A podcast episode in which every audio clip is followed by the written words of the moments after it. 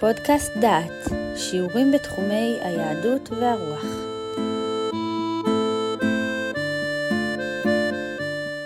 ברוכים הבאים לפודקאסט דעת, לקורס ירמיהו ותקופתו.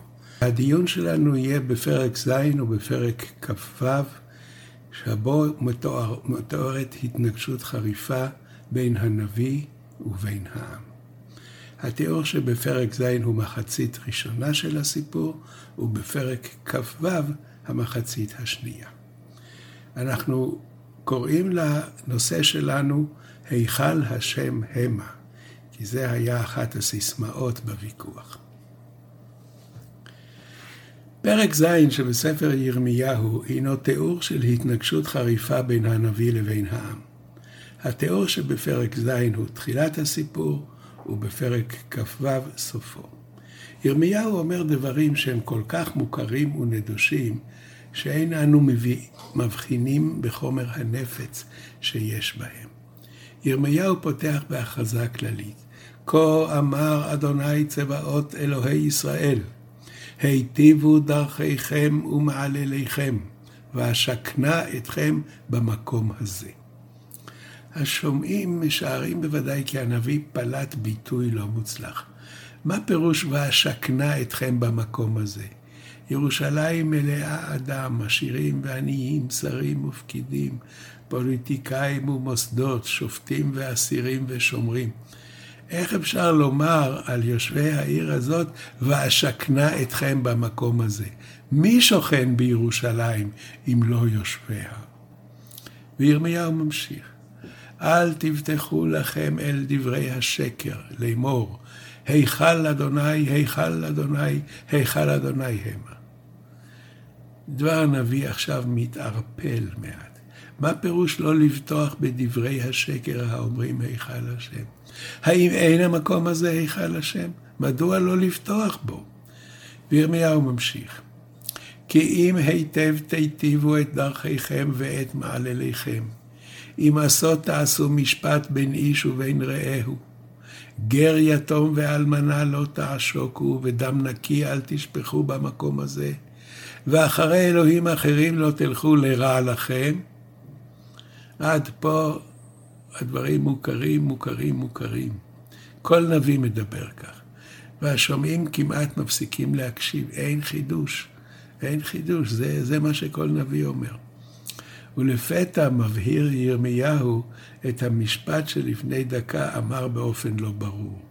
והוא אומר, ושיכנתי אתכם במקום הזה, בארץ אשר נתתי לאבותיכם, למין עולם ועד עולם. האנשים נדרכים, הנביא מדבר פוליטיקה. זה לא התחום של הנביא. השומעים רגילים כי הנביא מדבר על צדק ויושר, שמירת מצוות והלכה בדרך השם. דברים אלה עוד אפשר לסבול, דברים אלה כבר אינם מקפיצים את השומעים. אבל בימי מלחמה, כאשר האויב מצפון מתקרב, מטיל ירמיהו ספק בקיומו הנצחי של ישראל בארצו? ירמיהו מתנה את יישובו של ישראל בארצו בכך שיטיב את דרכו, גר, יתום ואלמנה לא יעשקו, דם נקי לא ישפכו, אחרי אלוהים אחרים לא ילכו. כאן הנביא הפריז. זה לא בדיוק התחום שלו. צריך להתחיל להעמיד אותו לחקירה, מה פתאום הוא מדבר דברים שהוא לא קיבל רשות לכך. ושוב ממשיך ירמיהו בדברים מוכרים. הנה אתם בוטחים לכם על דברי השקר לבלתי הועיל. הגנוב, רצוח ונאוף, וישבע לשקר, וקטר לבעל, והלוך אחרי אלוהים אחרים אשר לא ידעתם. ובאתם ועמדתם לפניי בבית הזה, אשר נקרא שמי עליו, ואמרתם, ניצלנו למען לעשות את כל התועבות האלה. המערת פריצים היה הבית הזה, אשר נקרא שמי עליו בעיניכם. השומעים נרגעים. הנביא חוזר לדבריו המוכרים, המשומשים. ושוב זורק הנביא פצצה. כאן השומעים כבר לא מסוגלים להבליג. הנביא אומר, ועתה, יען עשותכם את כל המעשים האלה, נאום אדוני, ואדבר עליכם השכם ודבר ולא שמעתם, ואקרא אתכם ולא עניתם. ועשיתי לבית אשר נקרא שמי עליו, אשר אתם בוטחים בו, ולמקום אשר נתתי לכם ולאבותיכם, כאשר עשיתי לשילה. שומו שמיים. הנביא מפיץ שמועות שווא. הנביא מטיף לתבוסתנות. האויב בשער. כל אחד צריך להתגייס ולשרת. והנביא מטיל ספק ביכולת העמידה של העם. העם בטוח כי היכל השם, היכל השם, היכל השם, יציל אותו בכל מקרה ובכל זמן. והנביא מטיל ספק בכך. הנביא מערער את מורל האומה, הוא אינו מקבל את דברי הנביאים והכהנים. מה לעשות לנביא הזה? על ראשו של ירמיהו מרחפת סכנת מוות. הוא מואשם ועומד להיות מוצא להורג. זאת מתואר בפרק כ"ו, עכשיו נגיע לשם. התיאור בירמיהו כ"ו פותח פתח לראות את הלך נפשו של העם כשהוא שומע דברי נבואה. בדרך כלל מתארים ספרי הנביאים את דברי הנביא, מחשבותיו ותפילותיו.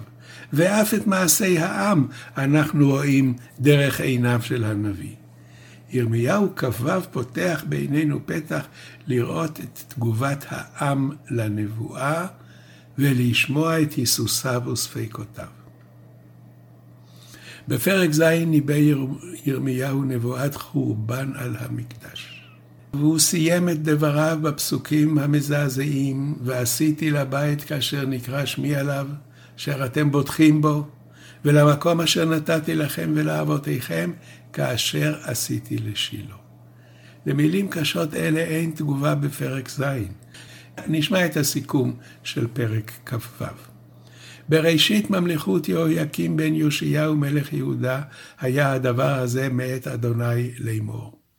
כה אמר אדוני, עמוד בחצר בית אדוני, ודיברת על כל ערי יהודה הבאים להשתחוות בית אדוני, את כל הדברים אשר ציוויתיך לדבר עליהם, אל תגרע דבר. אולי ישמעו וישובו איש מדרכו הרעה, וניחמתי אל הרעה אשר אנוכי חושב לעשות להם מפני רוע מעלליהם.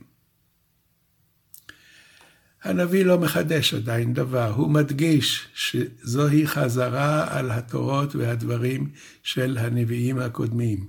משפט צדק בין איש לרעהו ובציבור, תשומת לב לחלש, התרחקות מעבודה זרה. אלא שלדרישות אלה משמעות מיוחדת בשנה השלישית של המלך יהויקים, בזמן ששוב התחילו לעשות כוונים למלאכת השמיים ולהסך נסכים לאלים שונים. ובזמן שהמלך החדש כבר הספיק להוכיח שהוא ההפך מאביו הצדיק האוהב משפט. וירמיהו ממשיך, ואמרת עליהם כה אמר אדוני, אם לא תשמרו אליי ללכת בתורתי אשר נתתי לפניכם, לשמוע על דברי עבדי הנביאים, אשר אני שולח עליכם, והשכם ושלוח, ולא שמעתם. ונתתי את הבית הזה כשילה, ואת העיר הזאת אתן לקללה לכל גויי הארץ. וישמעו הכהנים והנביאים וכל העם את ירמיהו מדבר את הדברים האלה בבית אדוני. וואו, זה, זה, זה כבר שיא החוצפה, להיכנס לבית המקדש ולנבא על חורבנו. בית המקדש בירושלים היה מקדש האומה 400 שנה. בזמן יאשיהו היה המקדש היחיד, לאחר שחוללו ונחרבו בזמן תיקונם של יאשיהו, של יאשיהו כל הבמות והמקדשים האחרים בישראל וביהודה. אם כן, יש לנו בית מקדש, ובית המקדש הוא מקדש היחיד, אין יותר במות, ועל כן מובן מאליו שכל ערי יהודה באו להשתחוות במקדש בירושלים. ואף לא שבעת צרה ומצוקה היה הוא מקווה האומה ומעוזה. והנה ירמיהו מצווה להכריז שהיכל השם יימחה מעל פני האדמה, כשם שמקדשה הקדום של ישראל, שילה, נחרב גם הוא בשעתו. כן, יש פה, יש פה שוק כבד. ירמיהו מופיע בבית המקדש, יחד עם כל העם. זה המקדש היחיד.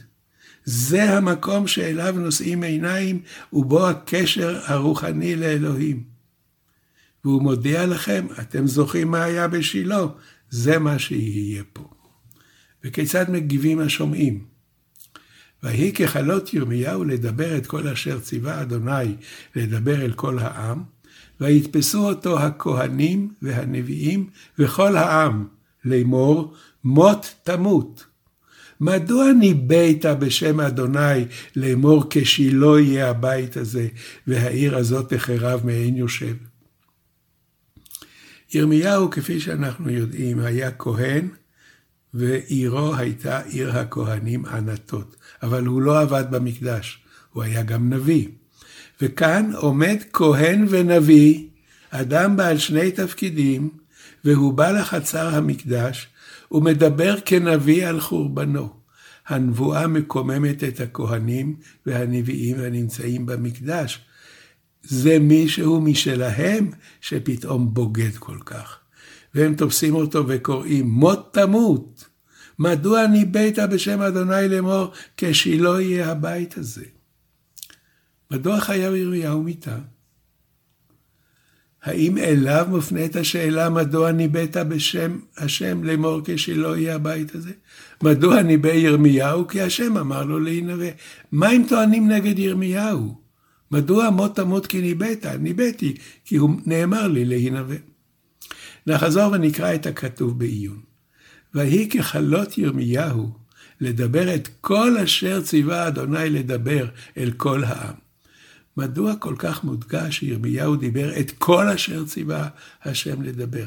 וכי מה מדבר הנביא אם לא מה שהוא הצטווה? נשים לב לטענת הכהנים והנביאים. מדוע ניבאת בשם השם לאמור כשלא יהיה הבית הזה? הטענה של העם ושל הכהנים ושל הנביאים, מדוע ניבאת?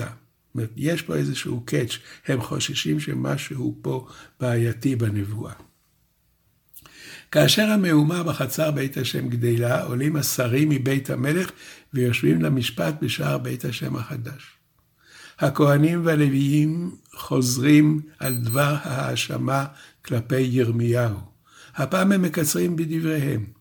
משפט מוות לאיש הזה, כי ניבא אל העיר הזאת כאשר שמעתם באוזניכם. הכהנים והנביאים אינם מעיזים לחזור על דברי הנבואה של ירמיהו, אלה הם דברים מפחידים. אין הם מזכירים את המילים העיר הזאת תחרב, והם משמיטים את כל מה שהוא אמר על המקדש. הם אומרים, כי ניבא אל העיר הזאת כאשר שמעתם באוזניכם. אנחנו לא נחזור על הדברים האיומים האלה. מדוע הם לא חוזרים על דברי ירמיהו? מדוע הם טוענים כמשפט מוות לירמיהו? את סעיף ההאשמה נגד ירמיהו אנחנו מוצאים בספר דברים בפרק י"ח. שם נאמר, אך הנביא אשר יזיד לדבר דבר בשמי, את אשר לא ציוויתיו לדבר, ומת הנביא ההוא.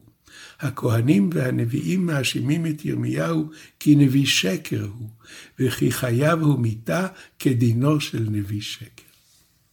עכשיו מובן מדוע הכתוב מתחיל את הסיפור במשפט ויהי ככלות ירמיהו לדבר את כל אשר ציווה אדוני לדבר.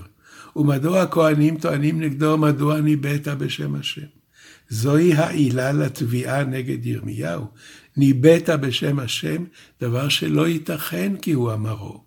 כל כך מזועזעים השומעים מדברי הנביא, עד שאינם מסוגלים לחזור עליהם. ובלהט הוויכוח הראשון הם שואלים את ירמיהו, מדוע ניבאת בשם השם לאמור כשלא יהיה הבית הזה? כאשר יושבים השרים למשפט, חוזרים הם ואומרים, כי ניבא על העיר הזאת כאשר שמעתם באוזניכם. מהססים הם לחזור על דברי החורבן.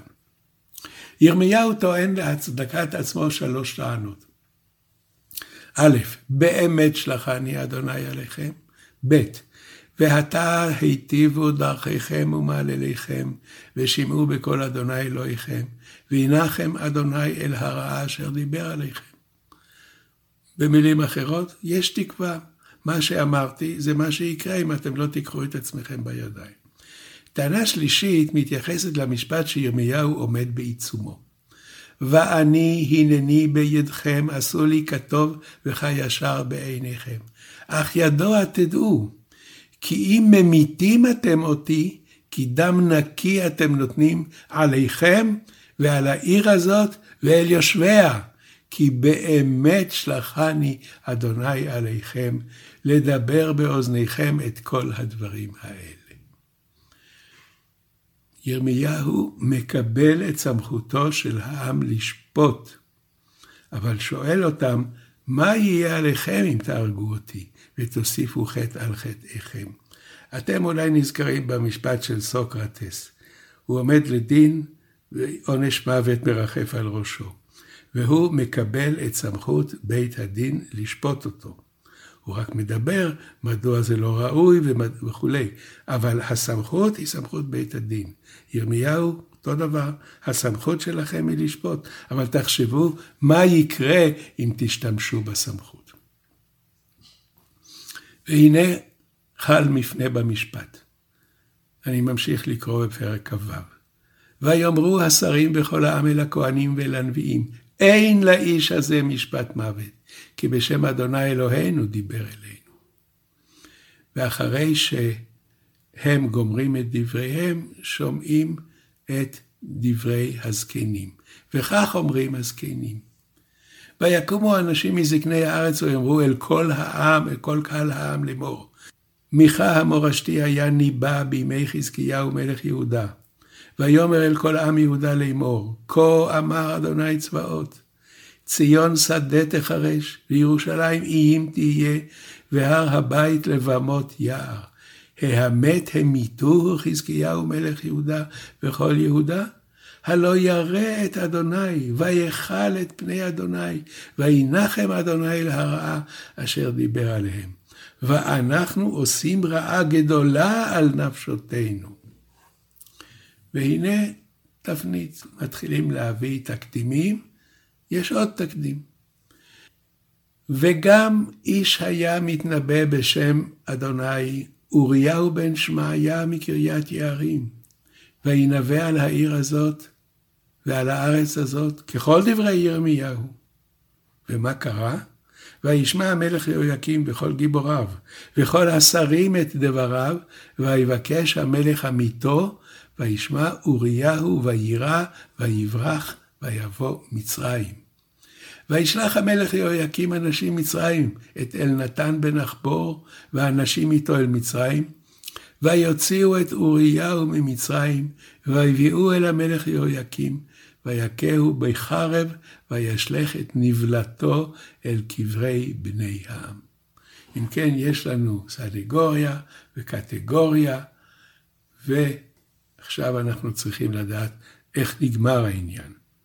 אך יד אחיקם בן שפן הייתה את ירמיהו, לבלתי אותו ביד העם להמיתו.